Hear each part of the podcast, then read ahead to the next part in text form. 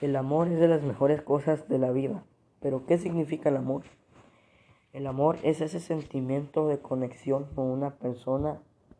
Es aquel sentimiento que nos motiva a dar lo mejor para algo o alguien. Pero también es muy importante el amor propio. Es decir, ese respeto y aceptación de tener sobre ti mismo. En otra parte, el amor no solo es el cliché de pareja, también está el amor hacia la familia y hacia los amigos. Amor como valor. El amor es el valor más importante. Es todo lo que nos impulsa y además nos ayuda a tener una vida en paz y alegría.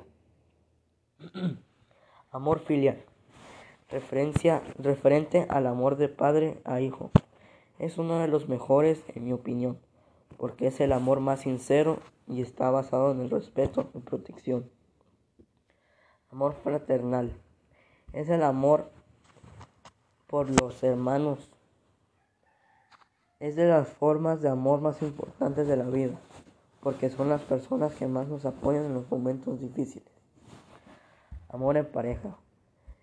Es aquel donde le entrega su corazón a una persona para mantener en equilibrio y bienestar una relación. Dije José José, casi todos sabemos querer, pero pocos sabemos amar.